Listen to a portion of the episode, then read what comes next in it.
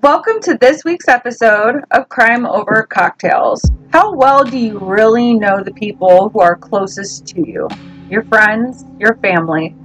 Do you know what they're capable of? In this episode, we discuss Larry Harris Sr. and the murders that shook a small town community in Sioux City, Iowa.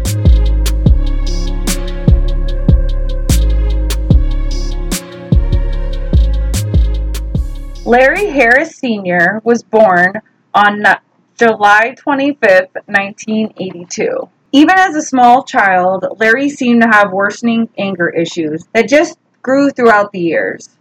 His older sister Kat can recall some of the memories she has of him and wonders if maybe there might have been signs of what was to come. Larry needed the spotlight. He could not handle if he was not the center of attention.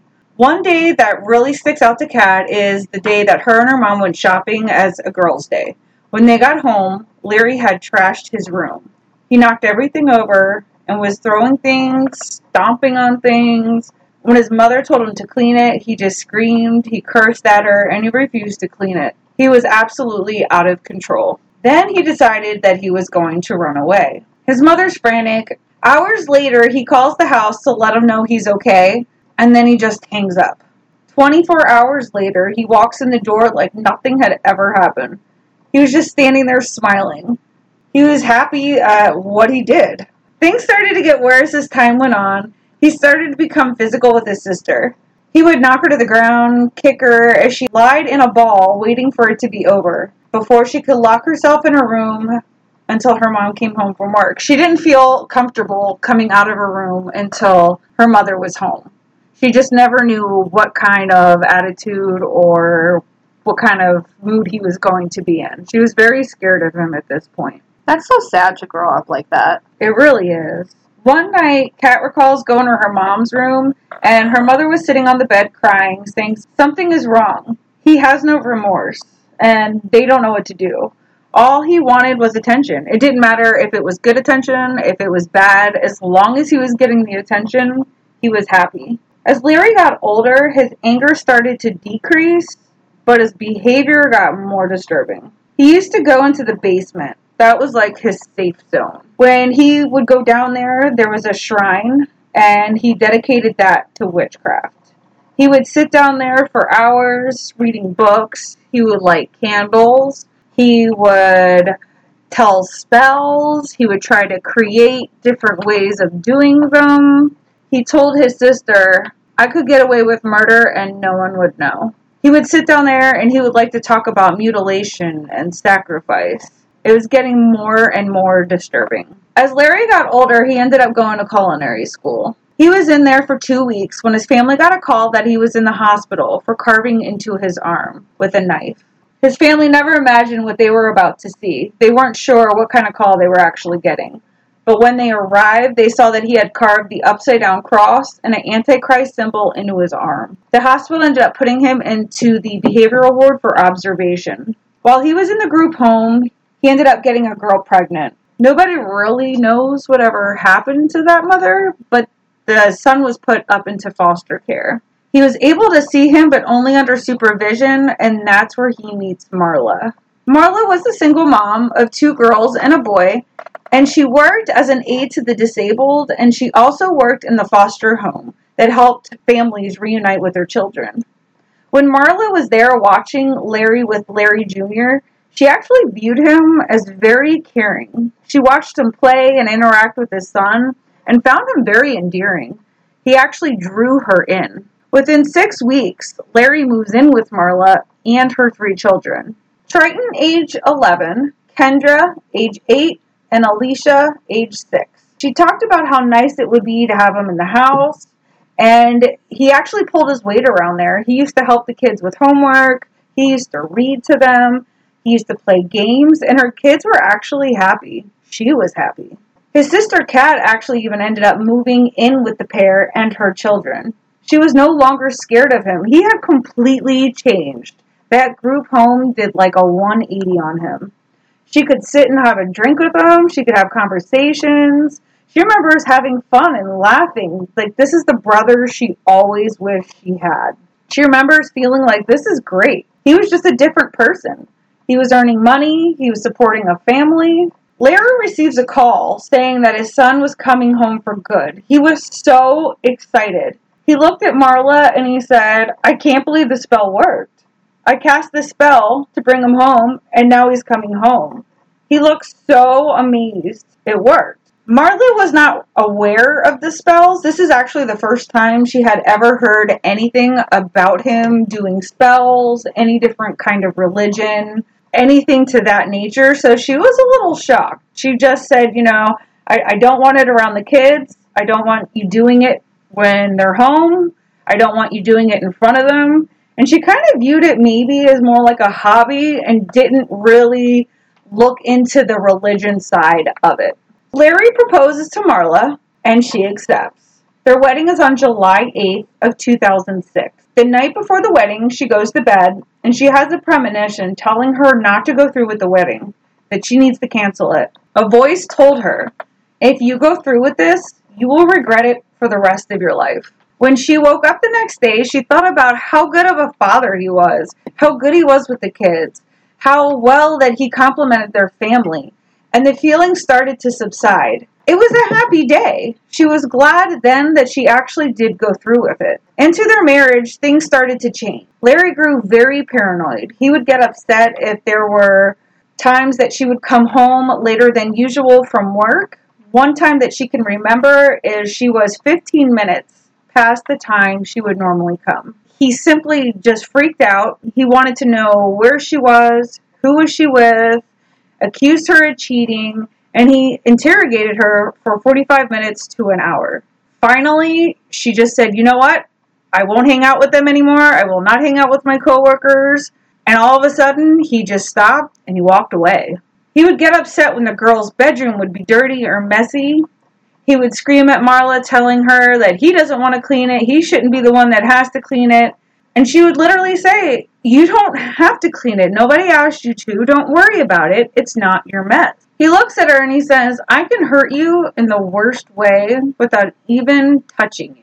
With a blank stare. She did not comprehend what this meant. She did not understand. And she was like, okay. But she did realize this is not the man that I married. That's just frightening. Like, that sentence is just like spine chilling. Absolutely. I mean, what do you say to that? It's terrifying. So after some more time, she stopped hanging out with the coworkers. And so then he started getting jealous of her children. One day, she had the day off, and she was taking the girls to the movie. And he was very upset that she was not hanging out with him. She told him, don't worry, honey. You know, later on, we'll make time. We'll have our alone time. I just want to take the girls to the movie, have a nice girls' day. And he looked at the girls and he said, why are these two so needy? And then he just turned around and stormed out of the room. So Marla, of course, is thinking, this is not normal. I just want to hang out with my girls on my day off for a couple hours. I will spend time with you later on.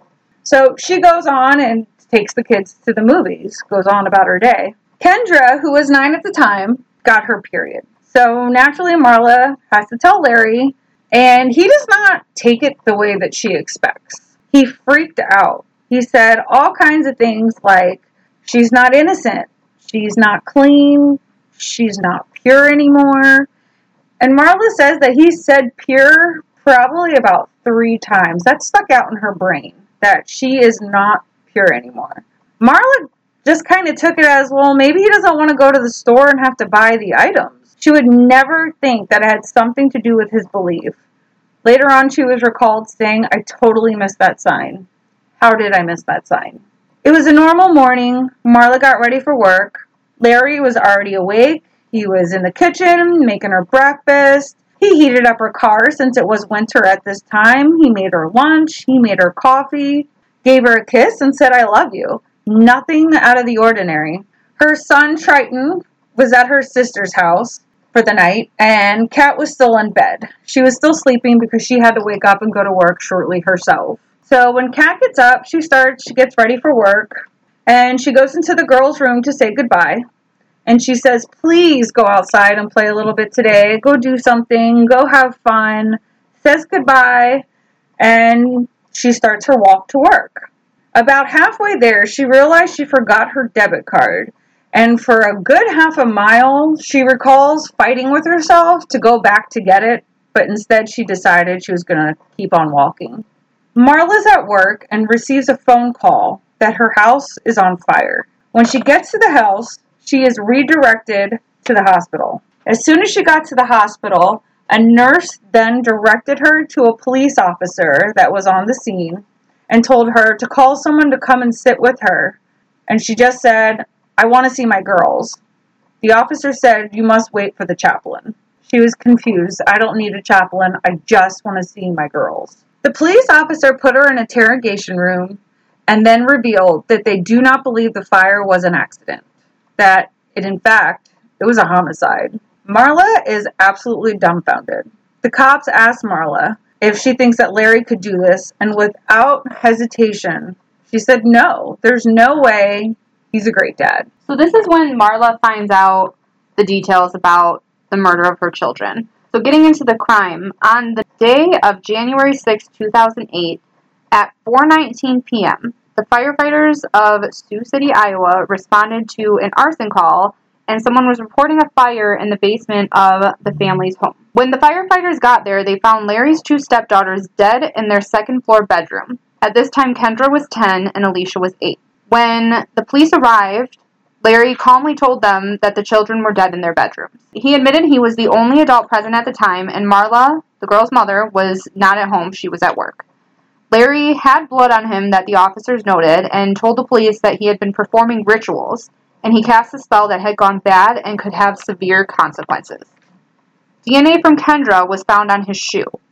Larry told police that he cast a spell to straighten out his 13-year-old stepson. So he was very upfront about what had happened, which the police did note in their account and in testimonies. Larry's stepson, Triton, said that he did not get along with his sisters, and Larry said that he had done the spell before in order to get custody of his son. At the time that Tiffany mentioned that he got his son out of foster care, he did a spell that granted him custody of his son. So he felt he could do the spell again successfully to help get his life on track and help his stepson stay out of trouble and help his life get on track.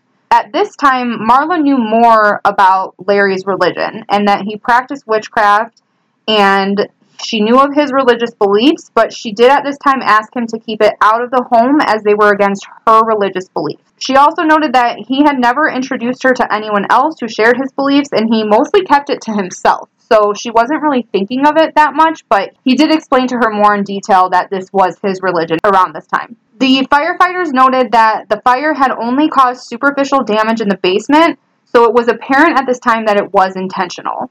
And at the scene, Larry voluntarily talked to investigators. He was very candid about, the events and what led up to this fire. So it was evident, however, that the girls died of strangulation and stab wounds. So that kind of baffled police at this time. When they did a search of the home in the basement, the officers found candles, Larry's ritual knife, DNA from the girls, a symbol of Baphomet. I might be saying that wrong, but Baphomet represents Satan and is believed to have occult power. They also found bells, an amulet with an inverted pentagram down there as well. And all of these items they found out are used in rituals that are described in the Satanic Bible.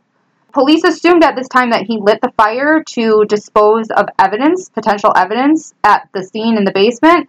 Larry then volunteers the information that he had a notebook in the closet that he shares with Marla with spells in it. This notebook contained drawings from the book Pagan Ways, references from the book Necronomicon, and page numbers correlating to the pages in the Satanic Bible. Larry then further tells police that he believes that he was possessed by the goddess Kali, and Kali is a Hindu goddess of time and change, but she's also associated with death and destruction, and he says he serves her. Prior to this day, Larry did know that he did stop taking his medications. And a little further background on Larry, he does have a history of self-harm, social isolation, and mental illnesses. He was hospitalized 3 times for previous suicide attempts. He does note in future interviews that his mom was verbally abusive to him as a child. And recently, after he stopped taking his medications, he was reported in becoming increasingly threatening and more frightening as time went on off of the medication. At the crime scene, criminologist Kristen C. Evans took samples of different DNA and spots in the home. DNA from Alicia was found on Larry's hands at the time of the arrest, and DNA from Alicia was also found on Larry's ritual knife, which, mind you, is 12 inches long, and was found on the top shelf of his bedroom closet. Fingerprints from Larry were also found on the knife as well. Now, at this time, Marla does admit that she knew about the spell book in their closet, but she said he kept it on a high enough shelf so the kids couldn't reach it, so it was kind of like out of sight, out of mind for her and the children. Marla didn't really believe that the children knew anything of his religion or of Wicca or paganism. However, in the summer of 2007, when the two girls attended their church's club Genesis for at-risk children, at this time they kept asking the bus driver questions about the sinfulness of practicing witchcraft. Clearly, they found out about it somehow. It's not known if they found his notebook or he was talking to them about it in secret, but they clearly knew about practicing witchcraft and felt it was wrong. I mean, I feel if they went down to the basement, they had to see something. Yeah, and that's what I'm kind of confused about also, because he had altars. Right. So unless he put the altars up, practiced, and then took them down, or maybe they weren't allowed in the basement, but clearly the girls knew about it in some way, shape, or form. Yeah, something. Something was going on in the house, and police really didn't know what. Now, in the interrogation room at the police department, Marla was allowed to go in and talk to Larry. Larry told her at this time, and this is a quote from Marla, that she states, "He was doing it to protect my son. He said he was trying to help us." And she went on to say that he said he must have said the wrong thing in the ritual, in the spell, and after the ritual, he just had no memory of what happened, and that he must have blacked out. So he said the spell, he remembers that, but at that point, he just blacked out from any events that happened after that. In the video-recorded interviews with police, Larry did state that he was responsible for Kendra and Alicia's death because he was the spellcaster, but he denied murdering them. In a quote from Larry, he says, quote, "Now, if I called a god wrong, if I turned the wrong way, if I had the altar on the wrong wall, if I said the wrong things, if I said the wrong words, dire consequences." Larry was interviewed for 4 hours in total, and he stated that the spell must have reversed itself and backfired, because when he came back home from the grocery store with his son, he went to the grocery store to buy his son juice. When he came back later in the afternoon, the house was just filled with smoke from the basement. And during the interview, Larry just talked nonstop. He cursed, he cried, he rocked back and forth. He was just obviously in distress. He was just acting very, very odd and very bizarre. And in the video recordings, he states often, quote, "What did I fucking do? Why the fuck am I here?" During the interview, Larry described himself as a solitary witch to police. He even got up and demonstrated how he did the spell to the police officers. In the interview, he told the police officer that he lit a black candle, he sprinkled tobacco ashes, put a paper pentagram on the east wall, and then he lit 5 more candles individually. He then pulled out and rang a bell to cleanse the air, turned counterclockwise in each direction, and recited the spell that he said took him 8 months to learn. He was really trying to get the spell right, according to Larry. That's dedication. It is dedication, yeah. He is quoted in saying, "It is done. He blew out the candles, threw the wax off the side that he normally did, and he just put all his ritual items away." So after he cast the spell around 1:30 p.m., he did go upstairs, he says, to check on the girls. He opened their door. He kind of called out to them, but they didn't respond. So he said he thought that they were just asleep. He said between 2 and 4 that afternoon, this is when the Hindu goddess Kali possessed him.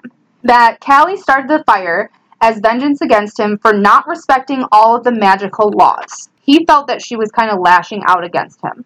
So at the trial, the defense obviously pled insanity with his claims. Helen Berger, a sociology professor at the Westchester University in Pennsylvania, said that Wiccans, they're not about violence and they're not about killing. And she went on to say that Wiccans believe that everything and anything they do, good or bad, will come back on them threefold. So she said this had nothing to do with his religion, as he was claiming, or with any gods or goddesses, that this was a solitary, singular event in his life. And she also testified that the inverted pentagram found at the scene of the crime, it's not part of Wiccan practices. And he claimed that he was a Wiccan. So she kind of found that odd that he's claiming this and these practices and these rituals aren't part of the Wiccan religion. A forensic psychiatrist also testified that the crime scene showed, quote, a knowledge of wrongfulness. The psychiatrist felt that he knew what he did was wrong and probably attempted to cover up certain things at the time due to either shock or he just knew what his actions were wrong. Now, Tracy Gunter, she's an associate professor at the St. Louis University. She assessed Larry for a total of 18 hours, and this was while he was in custody at the Iowa Department of Corrections. And she said that earlier in Larry's life, he did admit that he had an epidermoid cyst removed from under his skull. And this surgery left him with seizures for the rest of his life. So she did testify that she does believe that on the day of the murder, Larry met the criteria for what's called sad mood and personality disorder, but he was not legally insane at the time. So he did exhibit signs of a personality disorder, but the insanity defense, she just did not believe that he had at the time. Larry also told her that he did not believe in possession or that the Hindu goddess Kali had taken his body over at the time. Eventually, throughout the trial, many psychiatrists, many experts came up in defense, in testimonies, but all in all, Larry was found guilty on 2 counts of murder in the first degree, and he will serve 2 life sentences to be completed consecutively. He will never get out of jail. He's never going to get out of jail at all. So Marla was then quoted saying, after everything was said, done, you know, she let everything kind of sink in about how did she miss the signs, how did it get here, how did we get there, how did we get this far? And then all of a sudden, she knew what Larry meant when he said, I can hurt you in the worst way without even touching you. And that's really the sad part. You know, for me, just thinking back on this case and the facts of the case, like, obviously for me, and you know, I'm a very big bleeding heart. For me, I think he did this purposefully and maliciously. Tiff and I did read different articles, like she had mentioned earlier with her getting home late, that he thought that she might be having an affair, and that might have been a potential motive for him to get back at her by harming and murdering her children. That was never confirmed nor denied. That was just a point that they brought up. But I just feel like this story is terrible. Like, you marry a man, and nobody ever had any suspicion of him of being not a good guy. And it's even quoted that the girl's uncle, he's quoted in saying, I always thought he was a nice guy. I guess everybody's got their secrets. Even the girl's grandfather, Harvey Hansen, said, and this is a quote again, I mean, he loved them, he hugged them, he did pretty much everything for them as far as I know. Even their father, who didn't have contact with them for 2 years at this time, he thought he was a stand-up guy as well, but he even said, I guess you don't really know people. So he really fooled everybody in his life. Sociopaths and stuff, like, they're good at that. Oh, for sure. It's like a turn of a light switch. Which is so sad, because you figure, like, as, you know, a single mom of 3 children, you think you meet this great dad, this great guy who probably had, you know, some unsavory circumstances leading up to this in his life. But, I mean, even his sister thought that he had changed and, you said, done a complete 180. Oh, she was just absolutely over the moon. Yeah, she was actually very impressed. She figured Marla had changed him. He was a new man. He was a family man. He had never been able to hold down a job. He had never been able to even take care of himself, never mind a whole family. Like, he literally turned his life completely around. Yeah, and he viewed the kids, I believe I even read, as, like, his own kids. He wasn't like, these are my stepchildren. He really made a family unit with Marla and her kids, and adding in his son to it. They just had some solid family unit. And it's just, like you said, something snapped in him one day, and he just, I don't know if it went back to, like, the attention where, okay, so at first, you know, you were hanging out with your coworkers, and you're home a little later than I would like. Okay, that's one thing. Now, let's not forget, remember when His mother and his sister went out shopping. Oh, on the girls' day. Yes, and left him. So I don't know if maybe her taking the girls to the movies was like a trigger to him. That makes sense. And it's like, I'm not valued, I'm not... Whatever he was feeling back then when he was going into rages and tearing up the house and doing all that, obviously he was feeling some type of way inside. And I don't know if maybe those feelings had came back. And resurfaced. Yeah, I mean, it's very plausible. That is plausible because, I mean, I read a couple of articles and interviews where he kind of went in depth. Like, he said his mom had verbally abused him a lot as a child, and he often ran to a neighbor's house as, like, a hideout and a safe haven. Obviously, when you're abused as a child, verbally, physically, any type of way, or you even witness abuse, I mean, that stays with you, and those are his formative years. I can kind of see your point as to where, you know, his mom and his sister, when he's a child, went on a girls' date. And then Marla wants to take her daughters on a girls' day to the movies, and that could have really had him transfer back to how he felt as a child with, like, his mom. Maybe he felt his mom was abandoning him, not giving him enough attention. She was taking Kat out, and he kind of lashed out that way as an adult, because I've heard a lot and read a lot about that happens. I mean, one never knows what he's thinking, but the two do seem to correlate to me. No, absolutely, and that's why I say that, especially because... if that was a trigger for him, her taking the girls to the movies from when his sister and the mother used to go out, it might have even brought him back to that, like, immaturity level, to that childish, to where you're not really thinking clear. I mean, what grown adult is going to start a fire in one room? You know what I mean? Like, yeah. I don't know if the mentality was actually there at the point. I also wonder with this surgery, because, you know, brain surgery obviously is a big deal. And he had a cyst removed around and in his brain. That has to leave a mark as well, depending on where it is. And I honestly, I didn't look into, like, where that cyst is located on the brain, like the right or left hemisphere. But it left him with seizures. So you have to also assume that kind of left him scarred. And you know, how one processes things after a brain surgery, I feel like science and medicine can't fully know to an extent, so maybe that had something to do with it.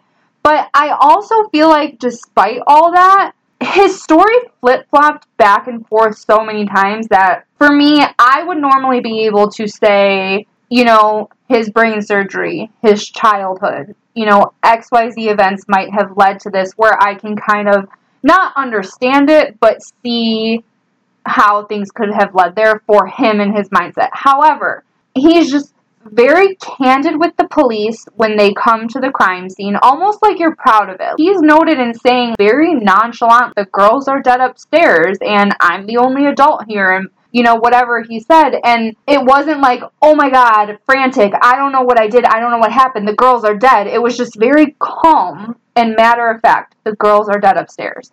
And not only that, he tells police that he was possessed by this Hindu goddess Kali. Then when the sociologist interviews him, he's like, I don't believe in possession. I don't think she possessed my body at this time. So it's like, I feel like he's flip-flopping, and obviously that's the defense's only chance for a Hail Mary is pleading insanity, but I feel like he's also not helping his case. Just a lot doesn't make sense to me of his behavior. Well, funny thing is that a lot of doctors will tell you, though, people who are very smart and they are kind of sociopaths, they know what traits, they know what they need to say. They know how they need to act. There'd be stories and someone's rocking in a chair. When do they really feel they have to? Right. No, it's to create the scene, like to create the illusion, because they want that stamp. Oh, I'm crazy. Don't put me in prison. You know what I mean? What I'm seeing in all these articles and stuff is that he wasn't, like, fully committed to that. Because I have also seen stories on different shows, read articles of different people, and, like, I've dive deep into, like, people before where they, like, 100% commit to this insanity defense, and they, like, to the sentencing, they're like, I don't know, I don't remember what happened. They're fully putting on the show physically for police and interviews.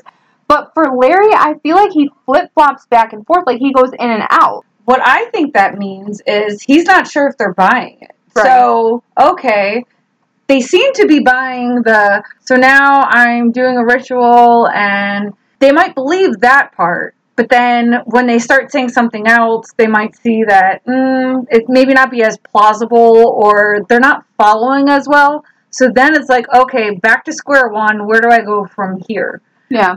Now I got to come up with, oh, okay, I'm also having hallucinations. And well, he did note that he hadn't had hallucinations for 10 years prior to this. So that's why it just confuses me, because he goes where he's fully committed to this scene. I believe I'm insane. I believe I was possessed. I believe that this happened, that I was not in control of my body, that Kali lit this fire. I don't know how the girls died. I don't know how they were stabbed, how they were tied up. I don't know any of this. But then in later interviews, he's like, no, I don't believe that I was possessed. No, I haven't had hallucinations. Like, he admits to a psychiatrist, I went off my medication. Like, he volunteers all this stuff. So I just don't, for me, like, it's just confusing for me how he goes back and forth so easily. Because if I'm thinking in the mindset of Larry, I would want to commit 100% to this insanity defense. That's really your only defense. That's your only option at this point. Because there's so much evidence against you within the items of the home, the items the police found in the basement, your own admission of you did a ritual, you did a spell that you said, quote-unquote, backfired, and now 2 young girls are dead. But then in later interviews, you're like, no, I don't really believe this. So it's like, for me, it's like, if you're trying to help yourself and you're trying to commit to this insanity defense, why are you then going out of that mindset that's only hurting you? Unless they're going for multiple personalities. Mm-hmm. Because dissociative identity. Yeah, when one personality takes over, yes, supposedly, they don't know what that person does. So you could have been talking to the one Larry, and he's like, yeah, this is what I did. And then whoever it is steps in and is like, what are you talking about? Side note to that, if you ever saw the movie with John Cusack, I think it's called Identity. Oh, it's so good. So good, you guys. No, like, good. Literally love that movie, and that just reminded me of it. No, that's actually a really good side note. Yeah, it's a really good... If y'all didn't see it, watch it, because it's so good. Yeah, I was kind of on the Sybil track, but that's so old. Yeah.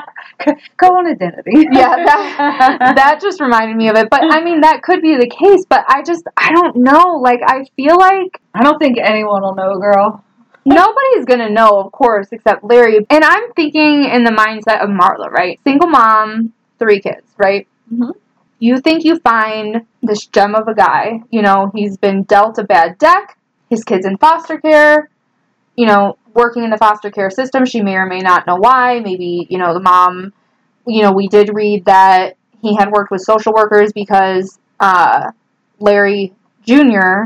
had signs of fetal alcohol syndrome, so clearly his mom was not in the right mindset pregnant. Well, don't forget that they met in the home. Right, that's what I'm saying. So she might be thinking this guy had a crappy life, a crappy upbringing. He's trying to get his son back. I'm a single mom. Like I said, the dad of the 3 kids was not really involved in their lives. Like, he hadn't even talked to the girls for 2 years prior to their murder. And he was even quoted in saying that he wished he knew them better. Maybe she was thinking, oh, you know, this man's trying, he's working hard at this, he could be a great asset to our family, and in the beginning, like you said, he was a great asset to the family.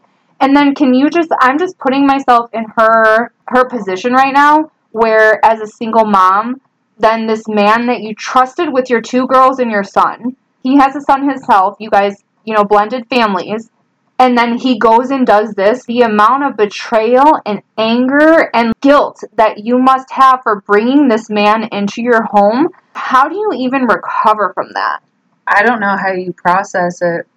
And that just goes to show, do you really know people? He fooled literally everybody in his life. His sister. In her life, the uncles, the grandpa. Everyone was like, this is a good dude. He's good for the family. And then, all of a sudden, double murder. And 2 children are dead. It's a travesty. It's something that should have never happened. And this should go out as a warning to people. I mean, It just sucks because, honestly, you really do. You don't know people. You could be friends with somebody 20, 30 years. You could be married to someone 50 years. And you really don't know what people are capable of. And you never know what people's triggers are. Because even if he had talked about his childhood to Marla, you know, he might not have said things about his mom and his sister. He might, you know, you don't know what people divulge, and you just never know. And especially with, like, children being involved, I feel like parents, you know, dads and moms need to be very, very careful. This is a frightening story to me, not only because, in my opinion, it had nothing to do with Wicca. It had nothing to do with paganism. It had nothing to do with rituals. I really think that this was just a Larry Harris Sr. problem. And he was mad at Marla for something, maybe spending too much time with her girls, and he felt abandoned. Maybe he flashed back to childhood trauma with his mom and his sister, and he wanted to lash out. But I feel like there were so many signs, even from childhood, that probably could have prevented this had he been given access to the appropriate help. Because he did admit that he did go off his medication, but I just feel like this could have completely been avoided had he stayed on his medication. I don't know if he was on a therapy regimen, but gone to work those out, gone to talk to a therapist. Therapy can do wonders. I love therapy. I think everybody on earth should see a therapist if you have an issue or not. It's just a third party review or help or highlight of your life. Like, I just think everybody should go to therapy, honestly. But I feel like Larry didn't necessarily put his mental health first, and I don't know if he thought he was better, because I know a lot of times I read that when people are on medication for a while for different mental illnesses, that they're seeing signs of improvement, so they're like, oh my god, I'm better. So then they take themselves off the medication, and then shit goes haywire. So I don't know if that's what he was thinking, that he's 100% better, and I don't need this medication anymore, and then things start creeping up from his past, and he's trying to, like, put it on Wicca and paganism. But I just feel like, you know, had his mental health been more at the forefront of his mind, that these two girls would probably still be alive. Absolutely. But, I mean, when you're talking about somebody that's in that state of mind... Oh, for sure. You don't ever recognize. No. I'm great. Things are going great. I don't need this stuff. Let's get off of it. And then it's just... It becomes a spiral that you just can't get control of. Yeah. And, I mean, I did read also interviews with a social worker who worked with him in the foster care system with his son, because his son did show signs of fetal alcohol syndrome. And she was even interviewed, and she said, I didn't see any signs. I felt he was a loving father. He was a caring father. You know, he had reported anger issues in the past, but that, you know, was long gone in the rearview mirror. And it's just, honestly, like you said, it's just a travesty. It's just horrible.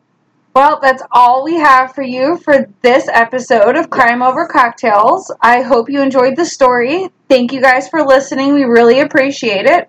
And we will talk crime another time. And we do want to end on, we have a second Patreon subscriber! Woo!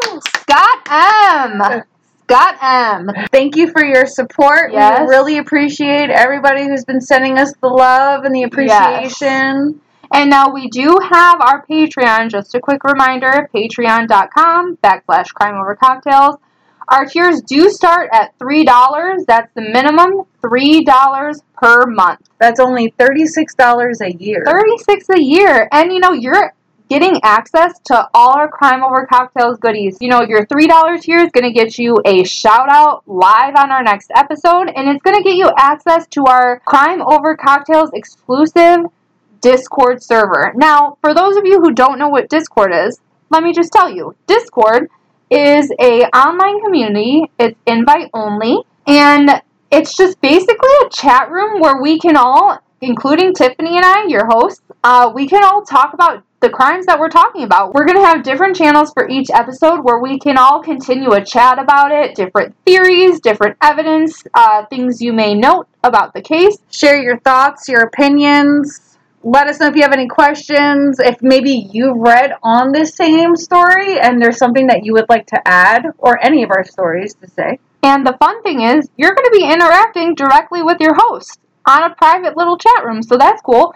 Then our tiers go up to $5, $10, $50. You're going to have different options, including live chats with your hosts, specific voting powers on different episode topics. You get to include your episode topics. So really, Patreon, go check it out. I mean, we have a lot of cool stuff. However, we know in these times of uncertainty now in our society that people might be strapped for money. You might not be able to subscribe to Patreon. So you might be asking yourself, how can I support the show? Not financially.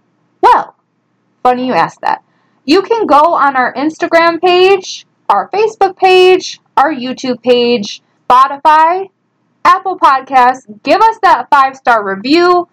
Give us your feedback. Leave a comment. Like, subscribe, and also spread the word. Spread the love. Give your friends and family a recommendation to listen to our podcast. See if they might like it. I mean, word of mouth is supporting our show also. So anything you guys can give us back, we appreciate. We love you all for your support so far. Can't wait till next time. And we'll see you next week for our next case file.